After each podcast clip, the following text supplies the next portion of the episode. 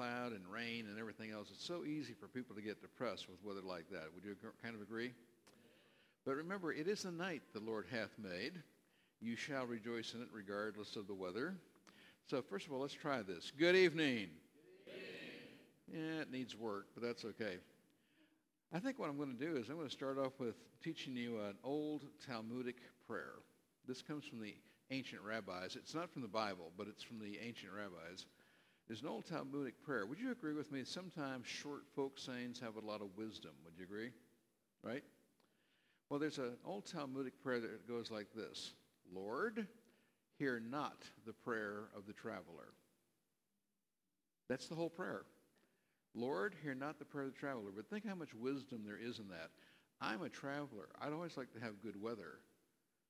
But the farmer needs the rain. So never naysay the rain. Amen? Now tonight we're going to be talking about what is absolutely the single most important subject we could talk about scientifically. When it comes to the acceptance of creation versus evolution, we're going to be talking about time.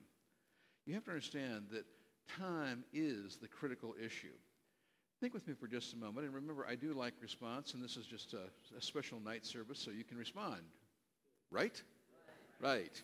Now, please tell me, if, I did use the word if, the earth and the universe were old, would that make evolution true? That's right. It wouldn't make it true. It would say maybe there'd been enough time, but it wouldn't make it true, correct? But if the earth and the universe are young, then no theory of evolution can possibly be true. As a matter of fact, I'd like you to think about something.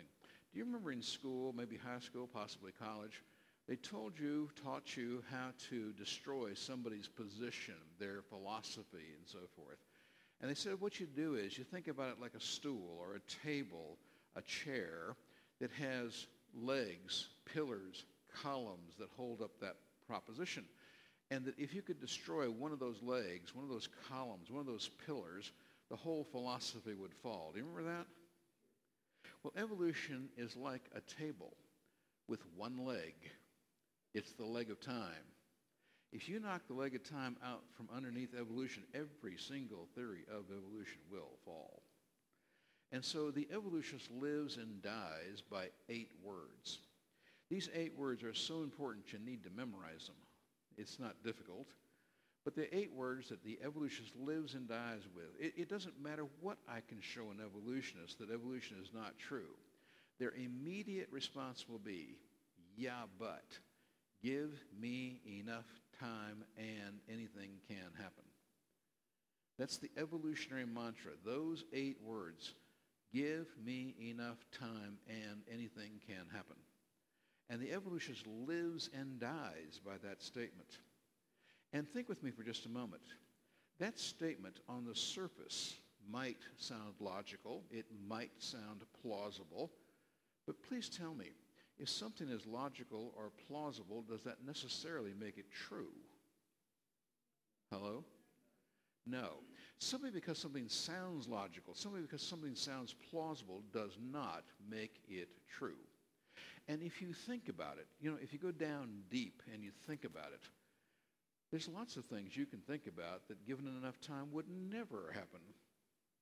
And so the statement that give me enough time and anything can happen sounds logical, sounds plausible on the surface, but if you just stop and think about it, it's not true. And so we're talking about the issue of time. Now, the evolutionist believes that time is the key factor in the plot, so to speak. And they live and die by that statement. But let's start talking about why should this be important to you? As Christians, why should this be important to you? The scientific evidence, the biblical statements about creation 6,000 years ago. Now, obviously, last night, if you were here, I think we did a pretty good job of showing you even then, last night, just the one piece of evidence that the earth is young. You remember? Come on, only 4,500 years worth of mud at all the mouths of all the great rivers, right? A child can remember that, you've got to admit. And tonight we're going to show you a lot of other easy-to-remember ones, too. But why should this be important to you, this issue of time? Now, I want to make a stipulation tonight. Understand, what you believe about the age of the earth and the universe is not the salvation issue. Did we hear that? Okay.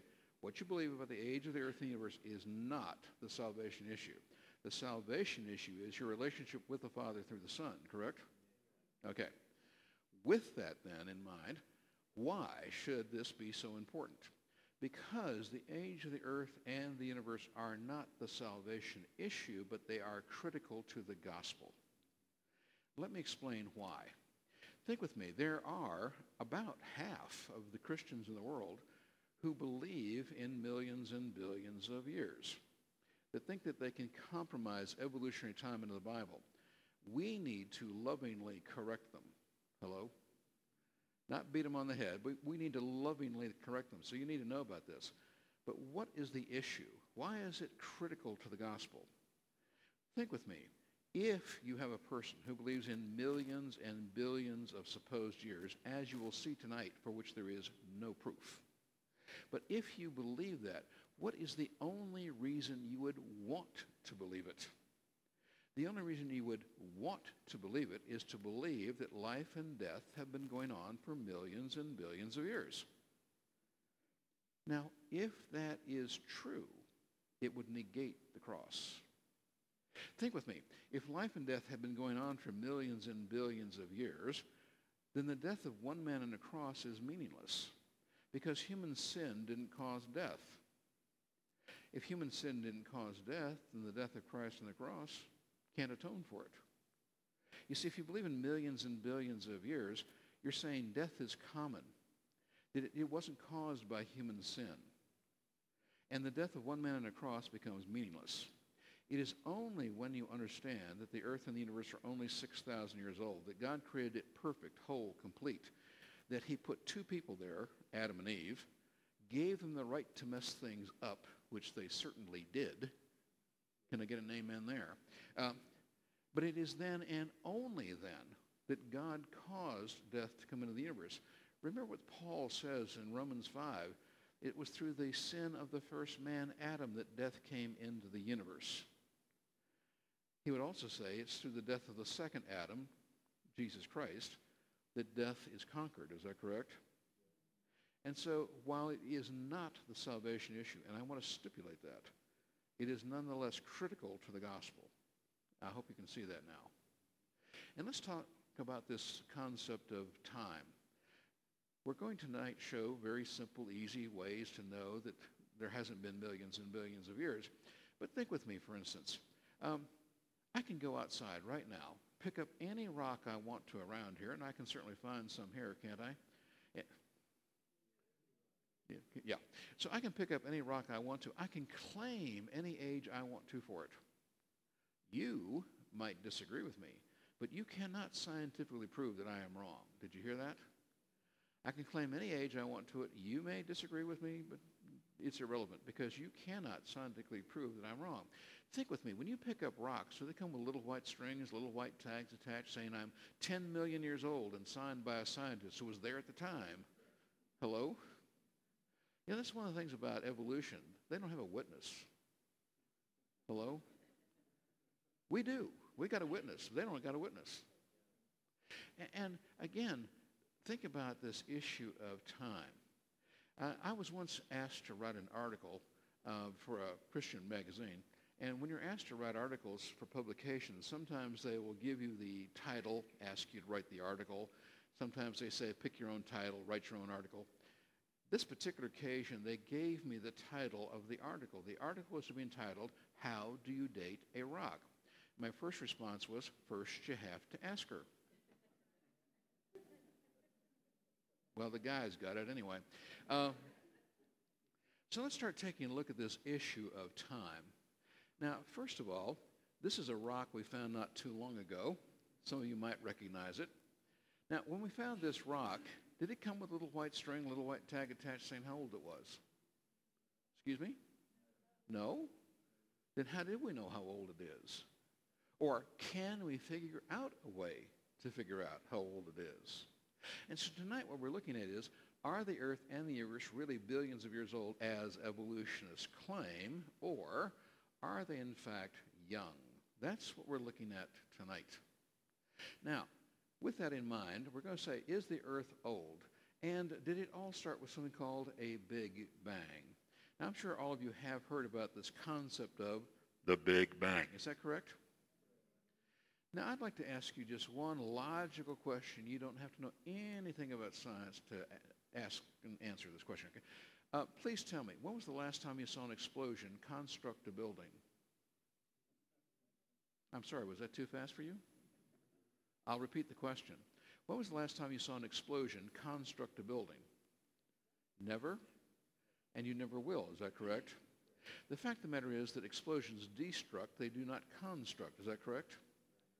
You have to understand that the various theories, and there's more than one, but the various theories of the Big Bang are only about 100 years old and have been scientifically disproven by evolutionists. Even evolutionists have disproven the Big Bang never happened, and if you do not believe me, I have a free article on my website that I wrote just a couple of years ago, and I'm not particularly pointing it out because I wrote it. What I'm pointing out is I'm quoting major evolutionists, astronomers, and astrophysicists who now tell us the Big Bang never happened. However, the evidence that they have found proves creation. It's kind of an interesting article if you want to get a little deeper, okay? But the fact of the matter is the Big Bang's been disproven even by evolutionists. They have now abandoned it. They are moving away from it by the thousands. But of course, they're still teaching it in school, is that right? Why? Because they've got nothing else to replace it. You see, if the Big Bang is not true, then there is a God, and that's not what they're going to allow in school. Hello? But nonetheless, what we're looking at is the universe, and please notice, 13.82 billion years old. That's the latest number, okay? I would point out that this number is constantly changing. Every year or two, it makes the universe older. I remember just 3 or 4 years ago, it was 13.7. But today, they say it's 13.82. Now, do you understand why I emphasize the 2? Well, it makes you think they actually measured it. Hello? But we're building a new astronomy platform satellite right now to replace Hubble, and it is going to see farther into space than Hubble ever saw, and, well, they'll just make the universe older. Hello? But, of course, it's all the same age. Now, so is the universe 13.82 billion years old, or can you really trust the Bible about it all being young? That's what we're looking at tonight. So, when I say that the earth and the universe are young to somebody, they'll say, you believe the earth and the universe are young? And what is their immediate response? Now, I'm sure if you've ever done this, you've had this response. But when you tell somebody that doesn't know that you believe in a young earth, young universe, what is their very first typical response? Their very first typical response is, but wait. But wait, you can't be serious, right? And then they will say this, doesn't it have to be old because? Now, depending upon the person you're talking to, depending upon their level of education, experience, and so forth, the list may be longer or shorter, but they are going to give you a litany, a list of why they believe the earth and the universe are old. And so on their list, they're going to have various items. And again, they may be some that I'm about to mention. They may have others, but generally speaking, their list will be something like this.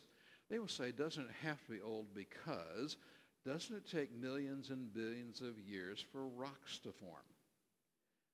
Well, in the Mount St. Helens presentation that we do, we point out that no, rocks form instantaneously. Today, we can make granite in a laboratory. Doesn't it take millions and billions of years for diamonds and other gem forms to form? I mean, don't they tell you, you go into a jewelry store and they romance the stone. That's how they sell jewelry. They romance the stone. You see this diamond here? This diamond is 10 million years old. That's why we're going to charge you so much. But again, did it have a little white string and a little white tag attached to it? You see, they'll say that diamonds are formed in the earth, deep down, under tremendous pressures and heat, and slowly rise to the surface. But the fact of the matter is, as you'll find out tonight, it's not true. And they'll say, doesn't it take millions and billions of years for stalactites and stalagmites to form? we're going to show that, no, it doesn't. What about the polar ice caps to form? I mean, there are, there are people like Igor. That's my pet name for Al Gore. That will tell you the polar ice caps are 3 million years old and so forth. But tonight we're going to prove that that's not true.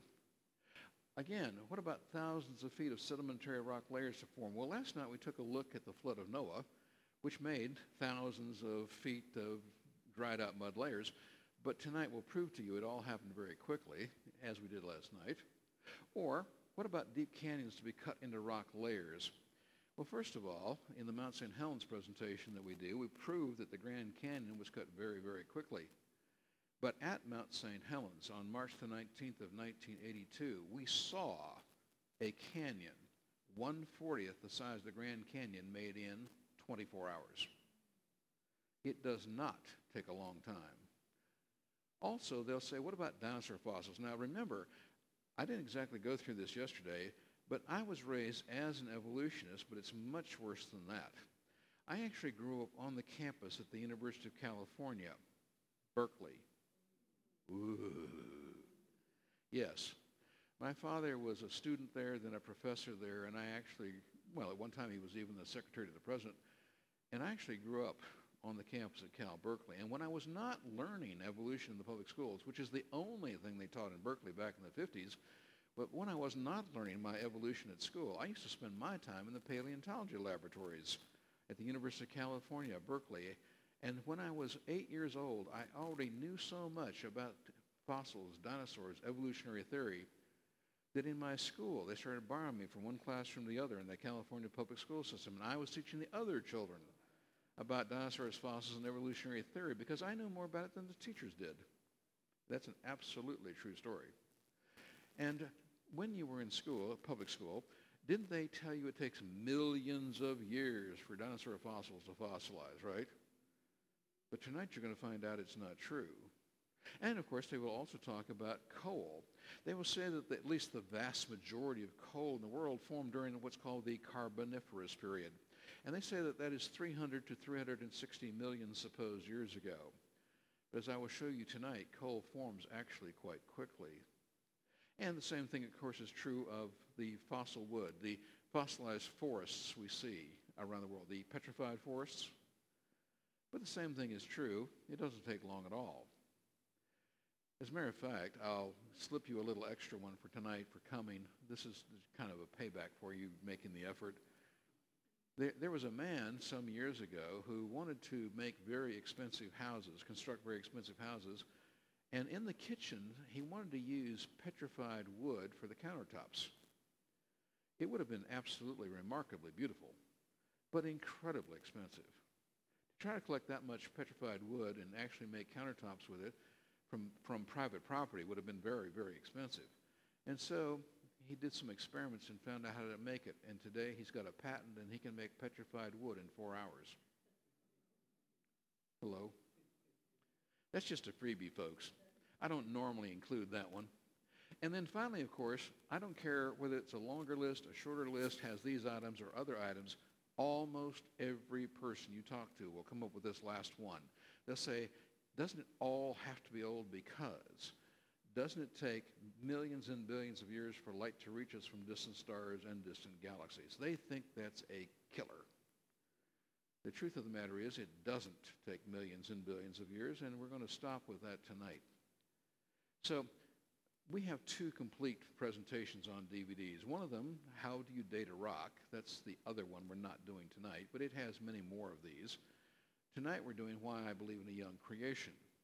On this particular presentation, I'd like to start with something that will appeal to the ladies. So ladies, are you listening? Can't hear you. Ladies, are you listening?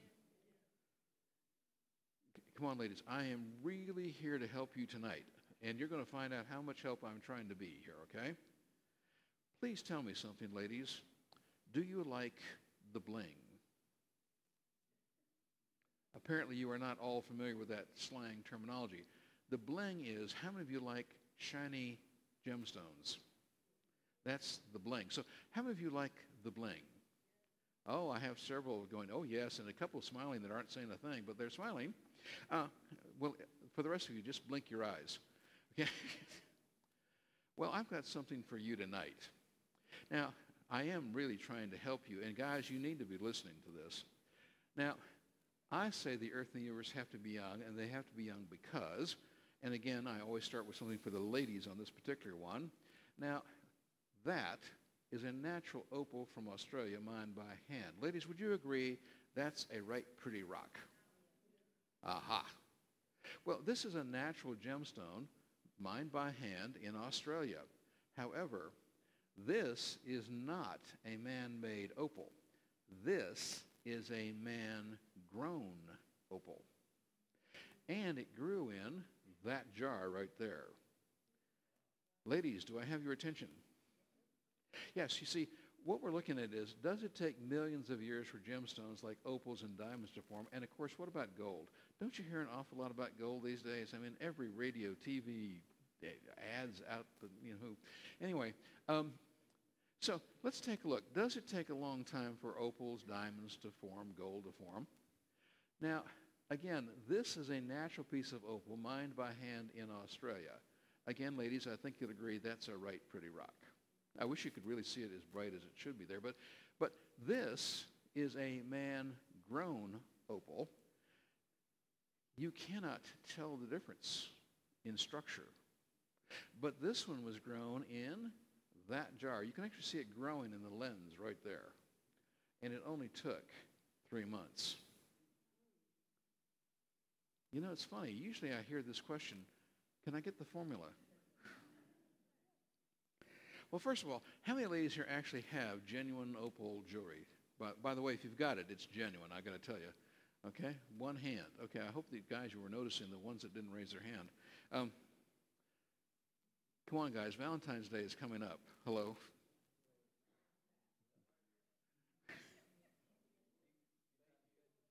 Trying to catch them. I can't catch them. But birthdays, anniversaries, Christmas, I mean, it's all coming, you know. And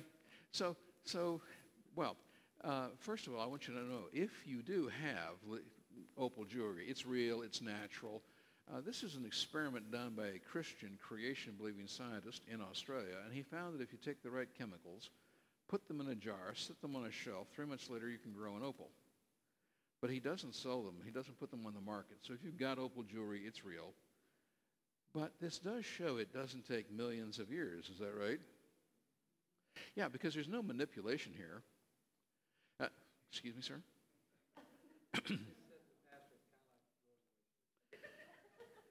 Well, in one sense of the word.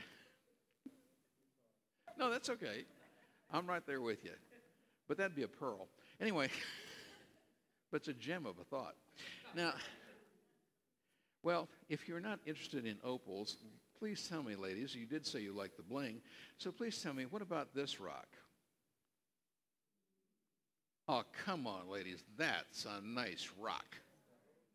That is the largest blue diamond in the world. That is the Hope Diamond, today on display at the Smithsonian in Washington, D.C. And evolutionists will tell you it takes millions and millions of years for diamonds to form deep inside the earth, millions of years to rise to the surface where we find them. However, if you think about it, just stop and think. You know it's not true. You really do know it's not true if you just stop and think about it. Because if you stop and think about it, you'll remember that, well, since 1953, we've been making man-made diamonds. Now, these are not gem quality. These are industrial-grade diamonds. When you see people cutting asphalt and concrete with stones, they're covered with man-made diamonds. They're not gem quality, they're industrial, but they are real diamonds. And we've been able to make those since 1953. So first of all, you know, it really doesn't take millions of years to get a diamond, is that correct? Well, how many of you, though, do know that in the year 2003, we started making gem quality diamonds in only a matter of minutes? The problem was it took tremendous pressure and tremendous temperatures to do it. Please notice I give the citations here on many of the slides. This comes from Nature magazine back in 2003. Nature magazine is the single highest scientific journal in the world for evolutionists, published in the United Kingdom. And if you are an evolutionist and you can get your research published in Nature, you have made the A list. Are you with me? So I'm talking from the highest level of evolutionary sources. I have no problem quoting evolutionists and their research because they find lots of stuff that proves creation. They got more money than we do, you know. Well, that was 2003, and we were started making man-made diamonds of gem quality in only a matter of minutes. But if you know anything about a scientist, you know that once we learn how to do something, the next two questions are, how do you do it cheaper, faster, or both? And the very next year, we started making gem-quality diamonds in only 12 hours at much lower temperatures and much lower pressures, published in New Scientist, which is, again, a highly respected evolutionary journal. Well, that's only 12 hours now, right? But at much lower pressures, much lower temperatures. But if you know anything about a scientist, you know that once we learn how to do something, the next two questions are, how do you do it cheaper, faster, or both, correct? And so, in the year 2006, we started making pure gem-quality diamonds up to 10 carats in size in only 24 hours. Again, this was published by Nature magazine, the highest evolutionary source in the world. Now, ladies, remember, I'm here to help you. I would point out that today, and I'm not trying to sell diamonds. I don't know any of the jewelry stores here. But I can absolutely assure you that either in Tuscaloosa or definitely in Birmingham, today you can go into a jewelry shop and you have a choice between a natural diamond and a man-made diamond. And the man-made diamond of equal quality will be 15 to 50% cheaper. Men, were you listening? Men, if you weren't listening, I can assure you the ladies were. But I'm not finished.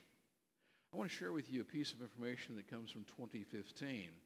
In the year 2015, we actually started making gem-quality diamonds with no pressure in only 8 hours, using the heat from a oxyacetylene torch, the kind you use in an automobile body shop. Hello? Yeah, we made small, real diamonds in only 8 hours with no pressure, and only using the heat from an oxyacetylene torch. So please tell me, does it take millions of years to get a diamond? Okay, ladies and gentlemen, tonight the correct response to all these kinds of questions will be not a chance. Okay? So get ready, we're going to try this again. So does it take millions and billions of years to get a diamond? Not a chance. Very good. Now again, you hear a lot about gold these days, so let's talk about gold. Now, please understand, I do not ask trick questions in any presentation, okay? So if I do ask a question, it's legitimate. And so I want to ask all of you a legitimate question. You hear a lot about gold these days, again, radio, TV, and so forth, magazines. How many of you would like to be worth $1 billion tomorrow? Oh, only, it's not that question.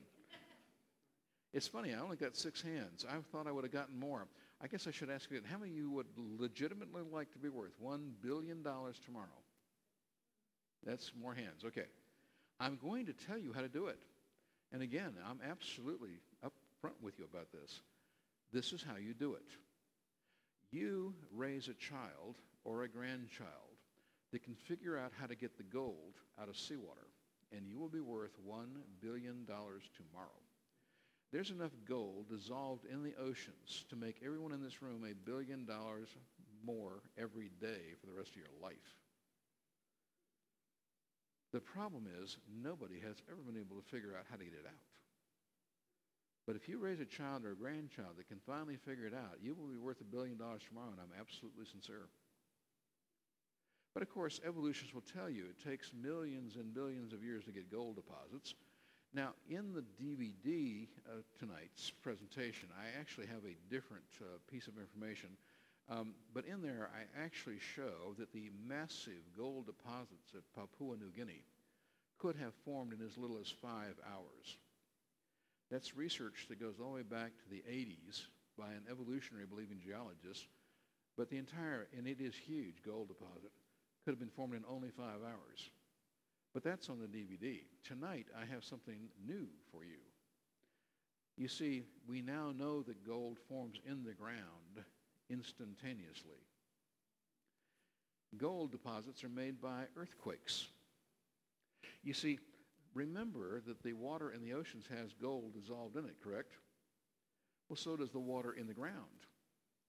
And when an earthquake occurs, massive movement of land sliding against each other causes friction. The heat from that friction dissolves, well, it literally vaporizes the water and leaves the gold behind. And so we now know that gold can form in the ground instantaneously. So does it take millions and billions of years to get gold deposits? See, you forgot your line, and it was only 2 minutes. Just, come on, does it take millions and billions of years to get a gold deposit? Not a chance. Well, let's move on to other subjects. What about stalactites and stalagmites? Now, I know that you have caves here in Alabama and, of course, in other places that you're familiar with, but how many of you have ever gone to those caves that have stalactites and stalagmites? Come on, Carlsbad Caverns, New Mexico, Luray, Virginia, Mammoth, Kentucky, right? And I know there's some caves here as well. I think they're over towards Fort Payne, but tell me something, if you would, please. When they took you to those caves and they showed you those things, didn't the guide take you over to the entrance? And the guide said to you two things. They said, you know, it takes 10, 20 million years to get a cave like this. Come on, folks. The correct response there was, ooh. Okay, we'll try it again. They say, you know, it takes 10, 20 million years to get a cave like this. And the second thing they say is, don't touch that. It'll take 1 million years for that thing to grow back. Huh? Let's just take a look. Does it really take 10, 20 million years to get, stalactites and stalagmites? Now, I have an entire hour-long presentation of these things from caves all over the world. Tonight I'm just going to show you two examples, but it's just because it's a sample. Now, do stalactites and stalagmites grow slowly, as evolutionists claim, right? Now, this is the photograph taken in a cave in the Yucatan Peninsula of Mexico. The Yucatan Peninsula is honeycombed with limestone caves. And here you see actual pottery made by Mayan Indians that is roughly 1,300 years old. This is called pre-Columbian. And so the pottery is dated as about 1,300 years old. However, notice that on top of the pottery here, left in this cave, we have the stalagmite. Is that correct? And according to evolutionists, this took less than 1,300 years. Is that right? Oh. Let me show you another example. This comes from Australia. Here we see a man-made cave, although technically it's a tunnel. But this is a man-made cave. It's 160 foot long, cut in 1857. The photograph you see here was made in 1997. Here you see beautiful flowstones. Here you see curtain stalactites up here. And all of this formation occurred in only 140 years. So please tell me, does it take 10, 20 million years to get a limestone cave? Not a chance. I'll also ask you another bonus question tonight. If you've ever been in these caves, have you ever seen where two stalactites, stalagmite actually came together and then formed what's called a column? Have you ever seen that? I've seen them all over the world. Next question. Have you ever seen one that was broken? You see, the earth, the land, literally is constantly moving. Now, it's very slow. Most of the time, you don't feel it. Of course, earthquakes can cause it to occur quickly in a short distance. But the fact of the matter is that the earth is constantly moving. I've seen caves all over the world. I have yet to see a broken column, which means they have to be young. Because if they were old, they would be broken. Well, let's go on. Now, what about the polar ice caps? Now, remember that in the Arctic, there is no polar ice cap. It's really just ice floating on water. But there is a polar ice cap on Greenland, and a polar ice cap in the south in Antarctica. Those are the true polar ice caps. And evolutionists will tell you that it takes a long time, millions of years even, to get these polar ice caps. Now, in Antarctica, oh, by the way, let me explain here. In Antarctica, at what is called the Vostok hole. Now, Vostok is the Russian word for east, direction, east. Vladivostok means Prince of the East. That's what the word means. And so Vostok is east. And at the Vostok hole in Antarctica, Russian scientists have drilled all the way through the ice to the bottom. And at what's called the Dome C hole, French and Italian scientists have drilled all the way through the ice there. Now, in Greenland, American scientists have drilled all the way through the ice in Greenland. Do you know what the Americans found under the ice in Greenland? They found leaf litter and dead insects. At one time, Greenland was green. Hello? But in Antarctica, the Russians and the French and the Italians, in drilling through the ice, they bored down, taking cores, and they exposed layers inside the ice. Maybe some of you have seen pictures of this sort of thing, okay? And these evolutionists claim that these little layers in the ice are like tree rings, that each one represents a year.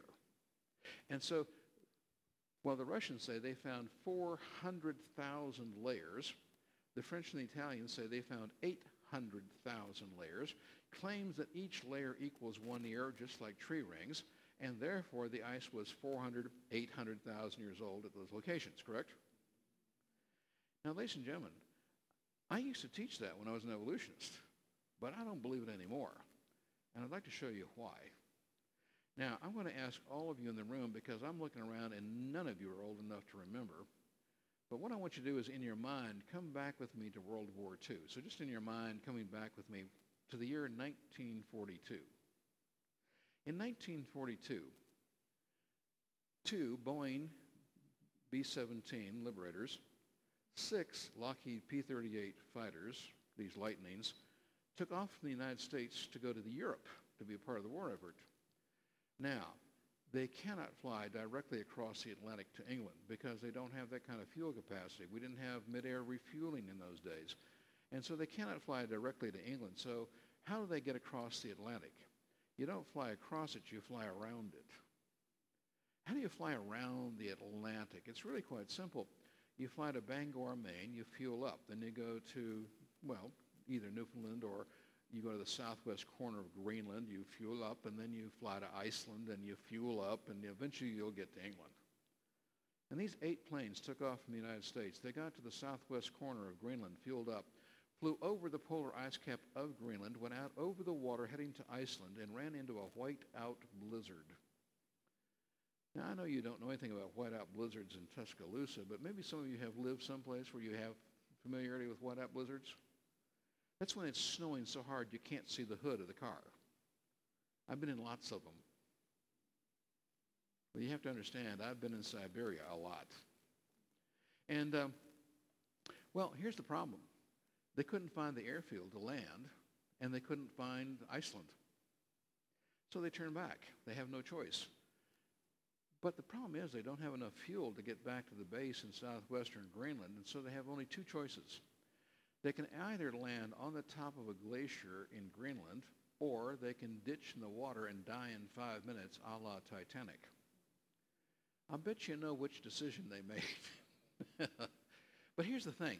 You see, the first of the eight planes went with the wheels down, and when it hit the ice on top of the glacier, it flipped over. Now, any pilot will tell you that's a bad landing. So the other seven planes went in with the wheels up. It took 9 days for the crews to be rescued, but no man was lost. But the planes were simply left there because they were damaged. It was much cheaper to just make new planes, much faster to just make new planes. So these damaged aircraft were left there as basically useless and worthless. However, 46 years later, there were a couple of very enterprising men in Kentucky who remembered the planes were up there. Now, today, they're valuable. There's a lot of money in antique military aircraft because there's so few of them. And so they decided to go get the planes. It was just a good venture, okay? Now, evolutionists will tell you that these little lines in the ice here represent a year. Now, first of all, I mentioned that they found 400,000 lines, 800,000 lines, correct? Actually, if you read the paper, that's not what happened. You have to understand that as they started to drill down in the ice, you see the lines. They're there. But how many of you have ever gone into the kitchen, opened up a refrigerator freezer door, and you've seen two ice cubes melting together in the freezer? Because ice sublimes even in a frozen state. It still flows, correct? So first of all, when they started drilling down, they did find the lines. That's absolutely true. But about halfway down, the weight of the ice is so massive that those lines get completely obliterated. You can't see them. They simply extrapolated the rest. However, it's only been 46 years. Now, please tell me, they say each of these lines represents a year. When they found the plains in 1988, please tell me how much ice and snow was on top of the plains when they found them. And please understand, the planes do not sink in the ice. Where they landed is where they stayed. But please tell me, how much ice and snow did they find? I'll kind of make an auction out of this, okay? Because I know in Alabama you like auctions. So I'm going to take some bids. How much ice and snow did they find on top of the planes after only 46 years? Come on, bids. I have no opening bid. I'm sorry? 10 feet? Okay, I have an opening bid of 10 feet. Now, sir, it's only been 46 years. This is supposed to be a year. Okay, I have a bid of 2 feet. Now, see, Pastor, he's been watching The Price Is Right. He went down and dirty. Okay, so I have an opening bid of 2 feet, 10 feet. Do I have one third and final bid?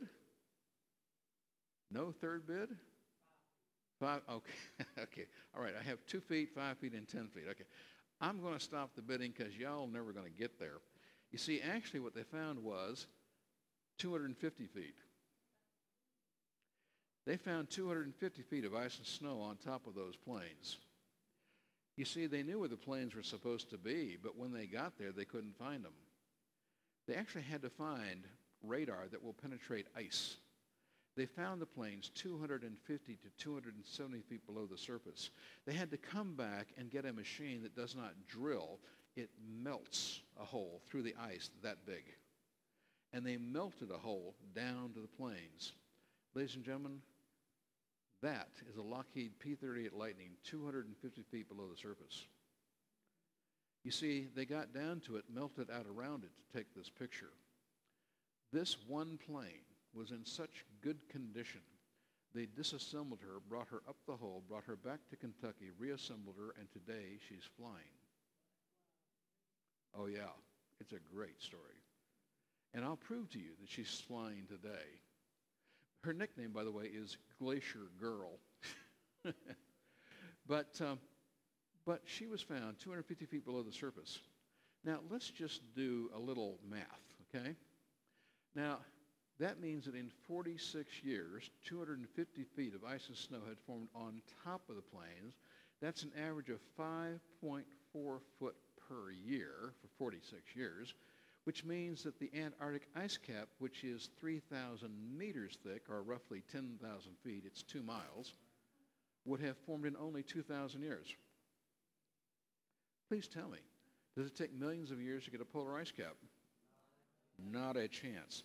As a matter of fact, if any of you have lived where there was significant snow and they did not put salt on the roads, anybody ever visit, maybe vacation, anybody ever go someplace where they plowed? They didn't salt the roads, they plowed them? A couple of them, okay. Now, I grew up in California. In the high Sierras, they plow, okay? Now, please, if I can get whoever raised their hand here to take a look. When they plow snow, isn't that what it looks like along the side of the road? Uh-huh. You see, each of these lines is dirt on top of a layer of snow. And it snows, and then there's a dirt layer, and then it's snow and a dirt layer. Now, if you compress that, it looks exactly like the ice in the polar ice caps. And I said that the plane was flying today. I've taught many times in New England, but a few years ago I was in New England teaching, and I did not know that she was going to be there, but coincidentally, Glacier Girl was making a visit. And I found out about it, took several pictures of her while she was there. Today, that plane that you saw that looked like that, today that plane looks like that. Absolutely gorgeous. Just one of very few flying P-38s in the world today. Yeah, she's gorgeous. So I guess it doesn't take millions and billions of years to get polar ice caps, right? Yes, ma'am. They did take a look at a couple of the others, but they were so damaged they weren't worth trying to bring back. But this one was in such good condition, they just disassembled her, brought her back, straightened out some sheet metal and so forth, and put her back in flying shape. Yep. But the other seven are still in the ice. And let's take a look at, does radiometric dating prove that rocks are billions of years old? Now, when I use a word that I think you might not know, I will always define it for you. And if you're not familiar with what this word radiometric means, let me explain. This word means the supposed use of the decay of radioactive materials to supposedly measure the amount of time it has been since a creature lived or an event occurred. And so radiometric, the use of radioactive material decay to supposedly measure the amount of time since a creature lived or an event occurred. I know that many of you have heard of carbon-14, but there are many other methods too, okay? There's potassium, argon, rubidium, strontium. There's a whole variety of these things, but you've all probably heard of carbon-14. That's the most common. And here's the thing. None of them work. Any knowledgeable evolutionist knows they don't work. It's the evolutionist who believes in evolution and is not aware of all the flaws that still teaches it. But any knowledgeable evolutionist doesn't even use them because they know they don't work. You see, all of these various methods start with 6 false assumptions, but carbon-14 has 20 scientifically false assumptions required to make it work. Now, would you agree with me that if you are using 6 false assumptions or 20 false assumptions, you cannot possibly get a reliable date? Is that correct? And that's science. We have a video on why carbon-14 doesn't work, a video on why potassium argon doesn't work, and we show the 20 scientific reasons that carbon-14 doesn't work, the 6 why the others. Now, first of all, that's science, but let's think biblically for just a moment, because if you think biblically for just a moment, there's one more flaw in carbon-14, because the flood of Noah would drastically change the carbon cycle on Earth, throwing off all carbon-14 dates. Carbon-14 is also thrown off by the nuclear testing that was done in the 40s and 50s above ground. There's all kinds of things. We know today, and we don't know why, but we do know that the core of the sun circulates, rotates at a different speed than the rest of the sun. And we now know that it has an effect on decay rates on Earth, but we don't know why. But we know it's true. And let me ask another question. This is a think question. Please tell me, if these things worked, now they don't, but if they worked, and you could use 2 different methods on the same rock, wouldn't you expect to get approximately the same result? I mean, you know, we're not asking for perfection here, but if they worked and you could use 2 different methods on the same rock, you would expect to get approximately the same result, correct? And again, it doesn't have to be perfect. I mean, after all, what would you say? If they were within, say, 5% of each other, we might say they appear to maybe work. Mm-hmm. That's okay, that's 2 people. Apparently, the rest of you want to negotiate. How about 10%? If they were within 10%, would you agree they appeared to work? Okay, same 2 people plus 1. Now I'm up to 3. Okay, what about 15%? If they were within 15% of each other, would you say that they appeared to work?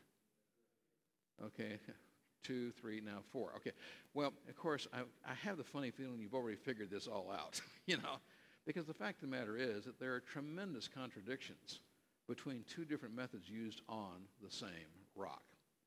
Now, I'm only going to give you three examples tonight because it's just examples tonight. But again, we have whole hours on 14, whole hour on potassium argon, if you want it. But let's take a little look.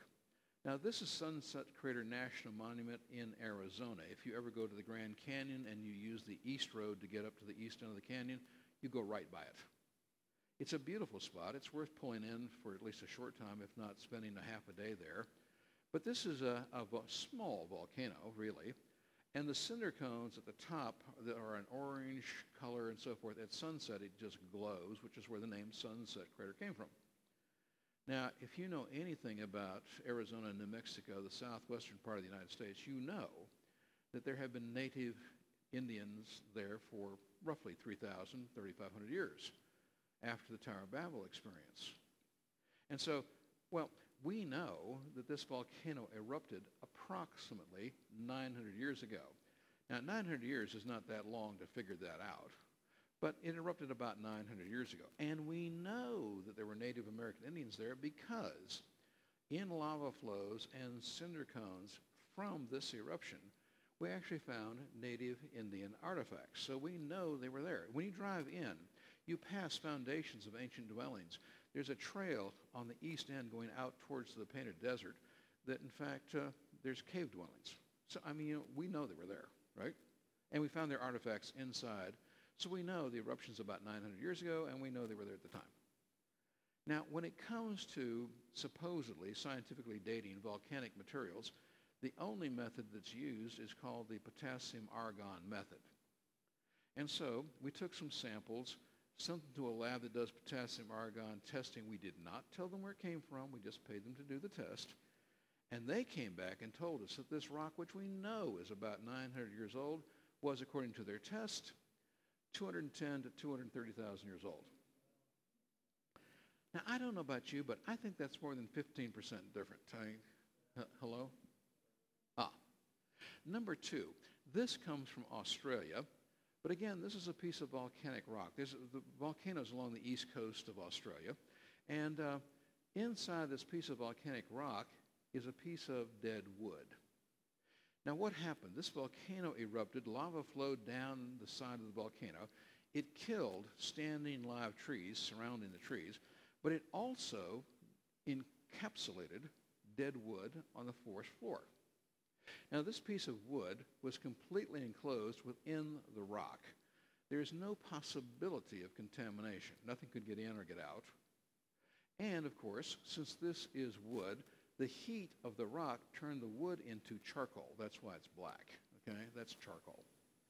Well, obviously, since this is charcoal, we can use the carbon-14 technique. And since this is volcanic rock, we would use the potassium argon method, correct? So we took samples, sent them away to labs, didn't tell them where they came from, paid them for the results. Now, I don't accept these dates. I want you to understand that. I really don't accept these dates at all. But the lab that did the carbon-14 date on the wood said that the wood was 45,000 years old.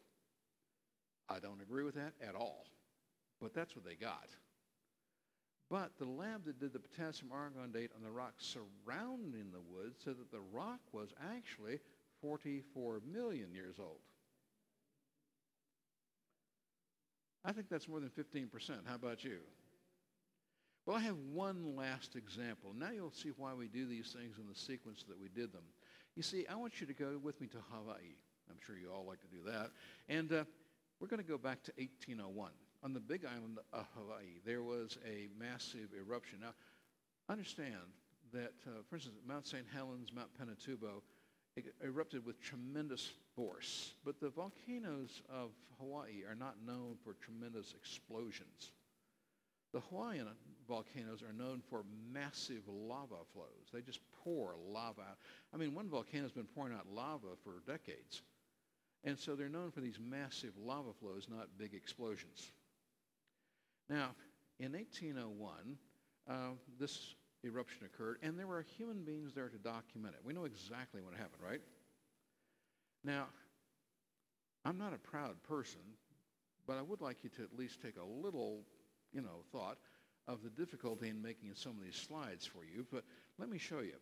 Now, this, This is showing underwater volcanoes. Now, last night on those maps I showed you, there are 20,000 underwater volcanoes in the North Pacific alone. Now, this is illustrating an underwater volcano that's sticking out of the water. So that is going to represent our Hawaiian island, okay? Now, watch carefully, because in 1801 there was an eruption. Apparently you missed it. The correct response there was, ooh. Okay, so here we go. 1801, there was an eruption. Much better. Now, again, these are massive, massive lava flows. The lava came out of the top of the volcano, down the side of the volcano, into the Pacific Ocean, and went all the way down the side of the volcano to the bottom, to the sea floor. 2.6 miles down. A few years ago, we got this bright idea. Let's send a robot down that slope. It is one continuous slope. We're going to send a robot down that slope. We're going to take some samples, do some potassium argon dates, and see what we get. And so we sent that robot down the side. We sent it down 0.8 miles, came back and got a potassium argon date of 0 million years old. Now, technically, that is correct. Technically. You see, carbon-14 decays very, very quickly. Carbon-14 is actually a proof that the Earth is young, and it's the only thing it's good for. Think with me for just a moment. Carbon-14 has a half-life of 5,730 years. So every 5,730 years, half of what you had disappears. Now, that means, for the sake of those here tonight, you cannot use carbon-14 to date anything supposedly older than 17.5 half-lives, which is equal to 103,000 years. And the reason is because it becomes so insignificant you can't read it. The most sensitive instrument on Earth today cannot read carbon-14 beyond 17.5 half-lives. But here's the point. We cannot find any natural coal, natural oil, natural gas, or carbonaceous clay in the world that does not have significant measurable carbon-14. And that means that all the coal, all the oil, all the natural gas, all the carbonaceous clays in the world, and by the way, Alabama has a significant carbonaceous clay deposit. I've been there. But it all has to be less than 100,000 years old. It cannot be 300 million. It cannot be 360 million. It cannot be 100 million, because if it were, there'd be no carbon-14 there. And so, by the way, if you ever talking to somebody about these things, and they'll say to you, oh, well, you know, they've dated dinosaur fossils as 65, 70 million years old using carbon-14. I want you to look them right straight in the eye and laugh hysterically. Come on, practice. More practice. It proves they don't know what they're talking about. It is impossible to use carbon-14 to get a date of 65, 70 million years old. And when they say that, just laugh hysterically. The thing is, though, that potassium argon is exactly the opposite. It decays very, very slowly. Now, we know that this eruption occurred in 1801, correct? Well, so we know it's 220 years ago, correct? Well, therefore, using the potassium argon method, which cannot be used for hundreds or thousands or even tens of thousands. It's supposedly only good on millions and hundreds of thousands, but cannot be used for 100 or 1,000. Well, if it's only 220 years old, 0 million is correct, you see. Okay, so we said, okay, let's send that robot down. So we sent it down 2 miles, took a sample, came back and got a date of 12 million years old. We said, well, that's interesting. Let's send it down to the bottom. So we sent it down 2.6 miles, came back, got a potassium argon date of 21 million years old. For material that we know is 220 years old. You see how these things simply don't work. And any knowledgeable evolutionist knows it. And if you want more information on that, just see me at the table. But let's go on to some other things. I had mentioned coal. I don't know if any of you perhaps came from northern Michigan sometime in your life, but this is a photograph from northern Michigan. Now here you see a natural layer of anthracite coal.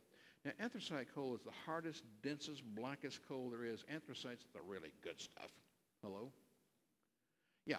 Now, of course, you've got a lot of coal in Alabama. But this is the hard anthracite type stuff. Now, you only find natural gas, natural oil, natural coal between layers of sedimentary rock. You only find them between layers of sedimentary rock. Now, what is sedimentary rock? You may remember from school there's only three basic kinds of rock: igneous, metamorphic, and sedimentary, correct? And, of course, sedimentary comes from the word sediment. But sedimentary rock can be correctly defined as simply layers of dried-out mud. Sedimentary rock, scientifically, are just layers of dried-out mud. And if you look at the photograph, you see layers of dried-out mud below and above here. You can see it for yourself. Now, anybody that knows anything about coal formation will tell you it takes 10 feet thick layer of dead plant and wood material all in one place, all at one time, compressed 10-to-1 to get anthracite coal. So you have to have a layer 10 foot thick of dead plant and wood material all in one place, all at one time, compressed down to 1 foot, 10-to-1, to get anthracite coal. If you compress it 2 or 3 to 1, you get brown lignites. You compress it 5, 6 to 1, you get bituminous medium grade coals. But you've got to go 10-to-1 to get anthracite. Here is the problem. In the states of Utah, Colorado, and Wyoming, we have pure layers of anthracite coal, 200 foot thick and 300 foot thick. We haven't even started mining the bottom layer. We're still working on the top layer. We have enough coal there to last 300 years. Oh, yeah. Now, think with me for just a moment. That means that at some time in the past, there had to be layers of dead plant and wood material 2,000 and 3,000 foot thick, all in one place, all at one time, with enough mud on top of them to compress them down to 200 and 300 feet. And I would suggest to you that only a worldwide flood could do that. And you find the darndest things in coal. You really do. Now, tonight I'm going to show you one, but you have to come back on Wednesday night to see some more.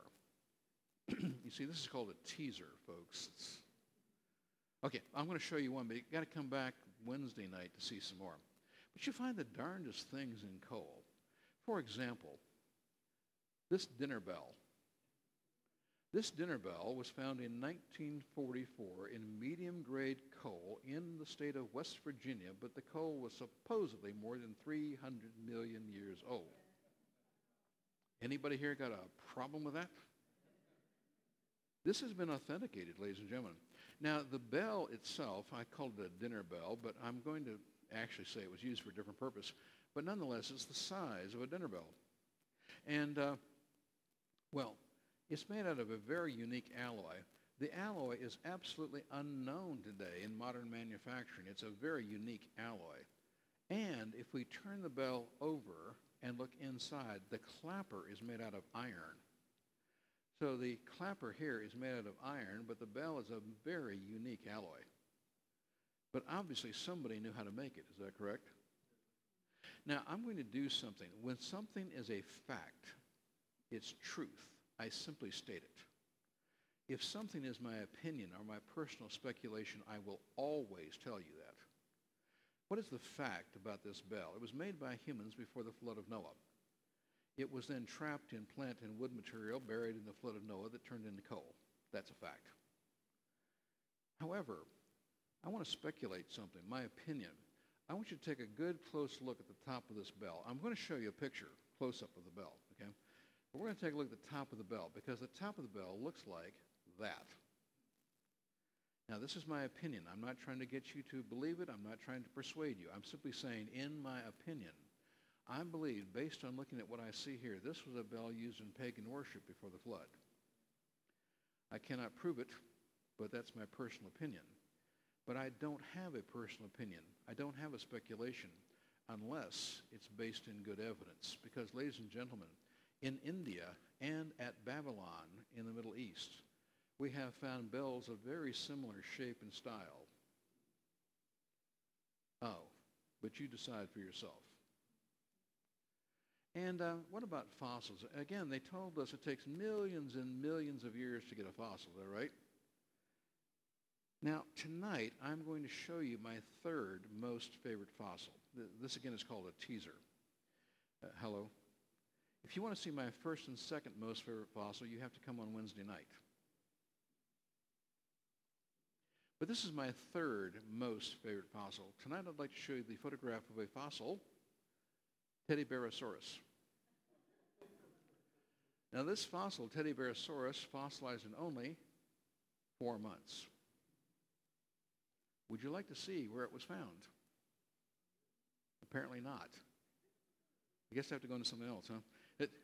You would like to see where it was found? Oh, well, let me show you where it's found.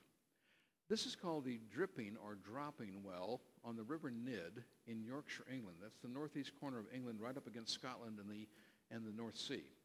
Now, above here is a mineral spring. And the mineral water flows over the edge and down along the edge of the river. And the water evaporates, leaving a stone waterfall. And the green you see here is algae growing in the water. Now, what they did was they put hooks on the bottom of the curtain here, a line and hooks.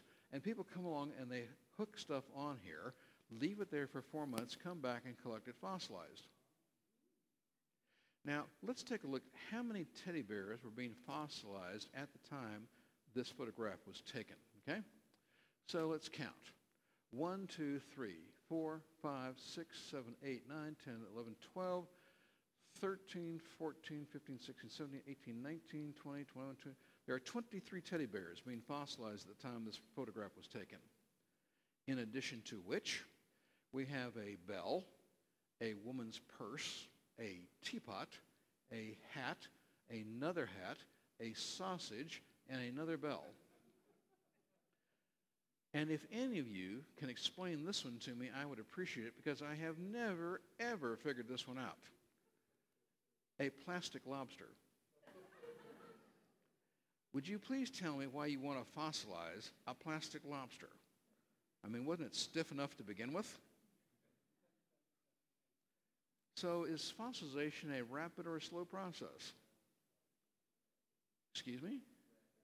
Oh, it's rapid. As a matter of fact, if you come to understand what occurs in the fossilization process, you will come to realize it has to be rapid. Fossilization cannot occur slowly. But let me emphasize this with a few more pictures. Ladies and gentlemen, this is a man-made coil of rope that has fossilized. It comes from the Czech Republic. You can read it right here on the sign, and it only took 2 weeks. So is fossilization a rapid or a slow process? Rapid. Now, I am not going to call on you, but I would like to get a hand raise. How many of you here are fishermen, fisherwomen? You like to fish for fish. I mean, do we have anybody here? We have 3 there, 4, 5, 6. Okay. I'm not going to call on you, but you 6 are going to be my witnesses here. You are my professional witnesses, okay? Would you agree that is a fossil fish? Can I get agreement here? Agreed, okay. Now, I'm going to share with you a statement made by the evolutionist who found this fossil fish. And I want to genuinely congratulate, applaud, however you want to do it, recognize this evolutionist, because he did not allow his religion to get in the way of a good scientific observation. And I think that when an evolutionist does not allow their religion to get in the way of a good scientific observation, we must acknowledge it. And I'm genuine when I say that. Because the paleontologist, evolutionist, who found this particular fossil fish said, based upon what he saw in the fossil, the fish had fossilized in only 5 hours or less. I mentioned I've been to Brazil 16 years doing mission work. This comes from Brazil. This comes from what is called the Santana Formation in the nation of Brazil. We found fossilized gills, fossilized muscles, fossilized stomachs, and not just in this fish, but many others. I do have the citation down here, but I want to quote from this research. I'm quoting this evolutionary-believing paleontologist, quote, "What is clear is that the fossilization process took place moments after the fish died, and was completed within only a few, probably less than 5 hours. However, in his report, he went on to write this, and again I quote, "In this case, quote, instantaneous fossilization, unquote, is suspected to have been the very cause of death." Apparently you didn't hear what I just said. He just said this fish was DOA fossil. Now, please tell me, if you can die from fossilization, is it a rapid or a slow process? Oh, it's rapid. And again, if you come to understand what occurs in the fossilization process, it has to be rapid. It cannot possibly be slow. And then, of course, since we are here tonight, and I noticed the last two nights, we had a couple nights ago, we had a beautiful full moon here on Saturday night, and almost that last night, if you could see it through the clouds and so forth. So I'm sure that all of you, having seen the full moon just a couple days ago, noticed that it is moving away, correct? Y'all did notice the moon's moving away, right? You didn't notice the moon is moving away? Where are your powers of observation? The moon is moving away at a phenomenally, a staggeringly fast rate. Are you ready to be staggered? Okay, I'll ask the question again. Are you ready to be staggered? Yeah, because the moon is moving away at a staggeringly fast rate. The moon is moving away at 1.5 inches a year. Come on, aren't you staggered? You should be staggered. Apparently, you just don't understand the problem. We can measure this. You see, we landed on the moon 6 times between 69 and 72. We left mirrors on the moon, and today we simply shoot lasers against those mirrors. And you can actually measure that the moon is moving away at 1.5 inches per year, average. Now, with that in mind, it may not sound like much. I realize it almost sounds foolish to bring it up. But here's the problem. You see, that means that if the moon is only 6,000 years old, as the Bible says, then it has only moved 9,000 inches away from the Earth since creation. That's only 750 feet. Now, 750 feet is not much in 239,000 miles. I agree, okay? But you don't have to believe me. You can prove this for yourself. Today, all you need is a laptop computer. I'm not so sure some tablets wouldn't do the calculation. All you have to do is put the distance of the Earth and the moon, that's 239,000 miles average, the mass of the Earth and the moon, plug the formula for the law of gravity into it. Now, all of you have experienced gravity since you were born, hello, actually since you were conceived. And, okay, look, if you don't, you all do know about the law of gravity, right? I mean, right. Now, I'm not asking if you know the formula, but you do know about the law of gravity. And you know that the closer two objects are, the greater the attraction, correct? It's an inverse square law. If you half the distance, you quadruple the force. Now, all you have to do is plug this stuff into a laptop computer. You can prove this for yourself. Think with me. If you put that into a laptop computer, you hit enter and go back in time. Well, if you go back 1 year, the moon is 1.5 inches closer. Is that correct? Another year, another 1.5 inches, right? But as the moon starts coming back towards the Earth, what happens? The force of gravity starts to go up, and the moon starts coming back at 1 foot a year. And you keep going back. It starts coming back at 1 mile a year. Now, again, you don't have to believe me. You can put this in a laptop and prove it for yourself. You go back 1.4 billion years in time, and the moon would hit the Earth. But evolutionists say that they are the same age, 4.6 to 5 billion supposed years old, which means that according to evolutionists, the moon must have been attached to the Earth for the first 3.6 billion years, and then it's been moving away only for the last 1.4 billion. Have I got that right? Excuse me? Oh, yeah. Well, first of all, we all know that the moon was never touching the Earth. Come on, folks. If the moon was ever touching the Earth, it'd still be here. Okay? But also, the moon could never have been really close to the Earth either. You see, there's something called the Roche distance, R-O-C-H-E.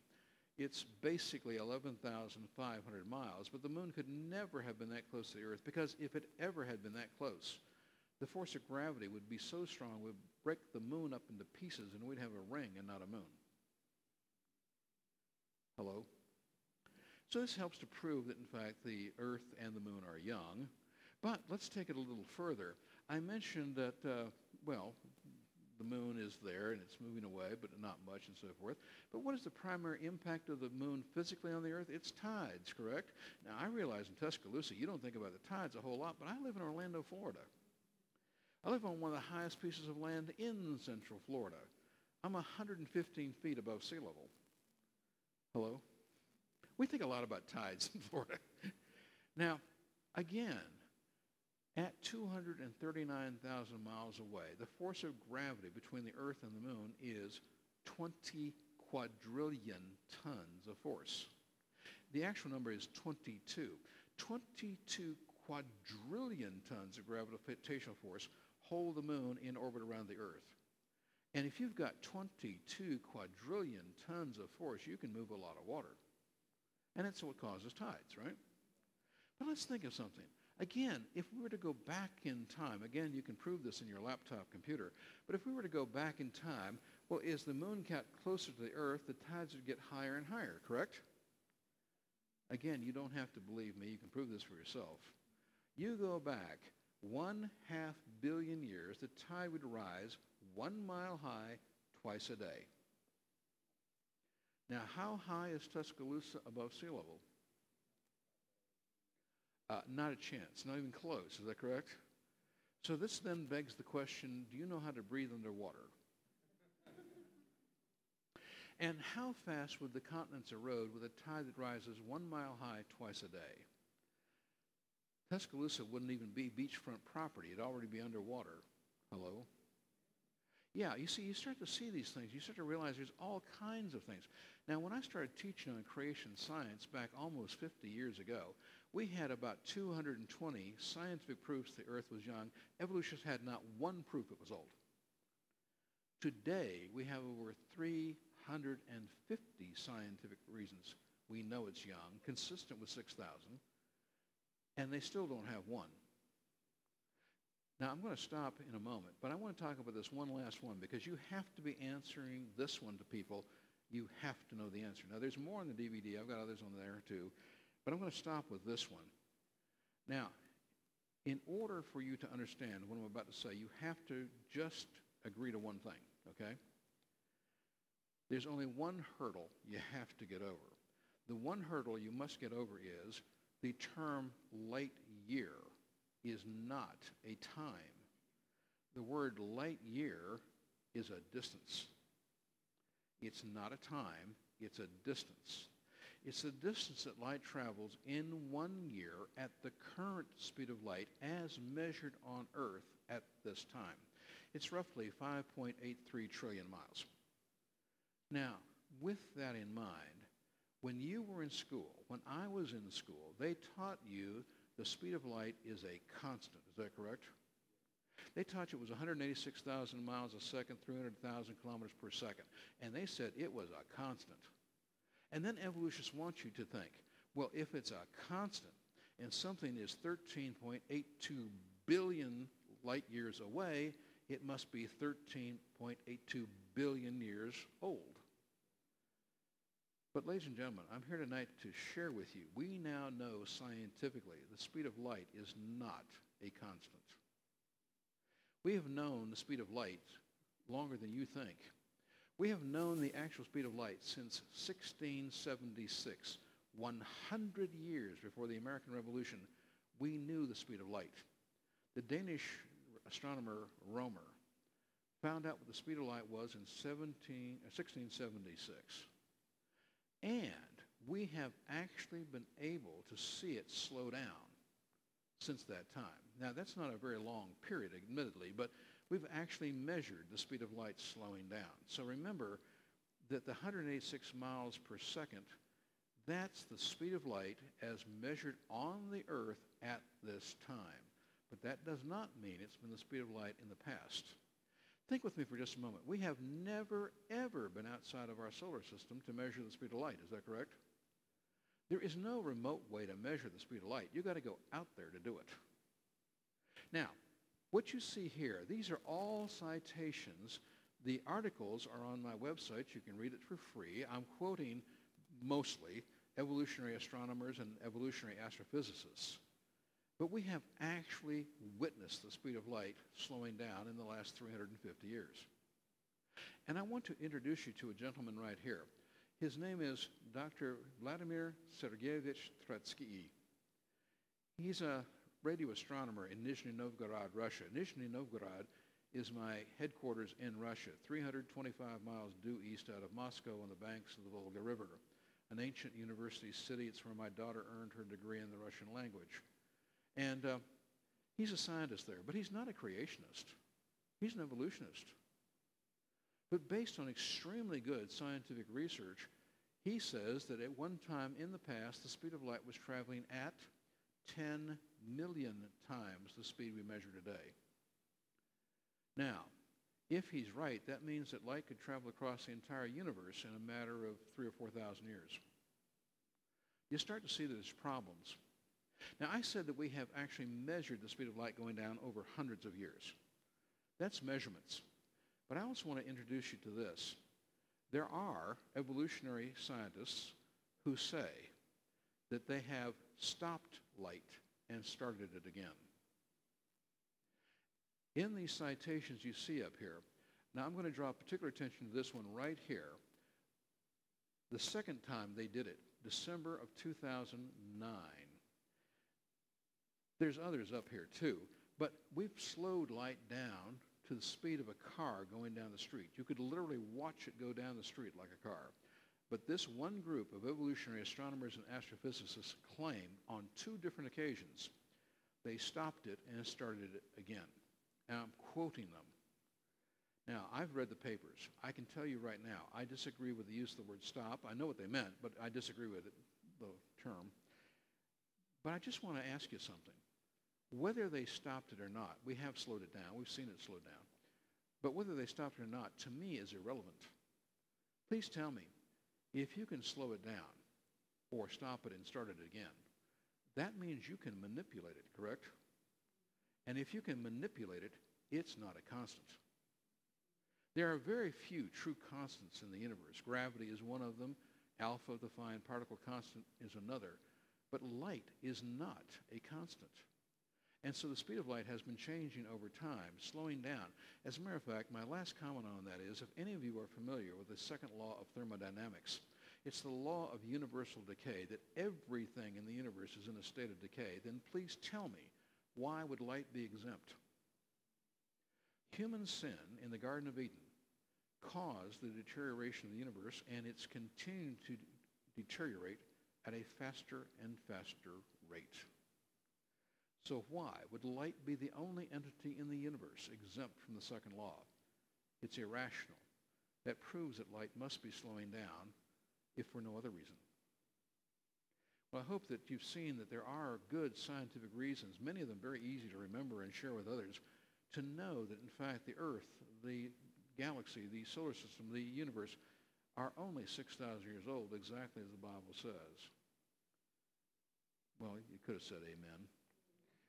But I hope you've seen tonight that there is good science for that. We have lots of it.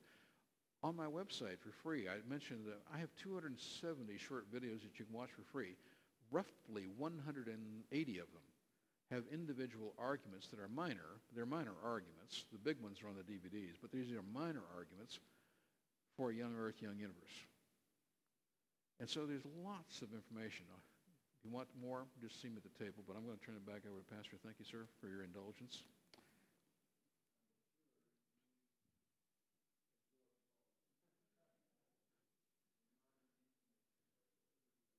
I don't think your mic's on, good brother.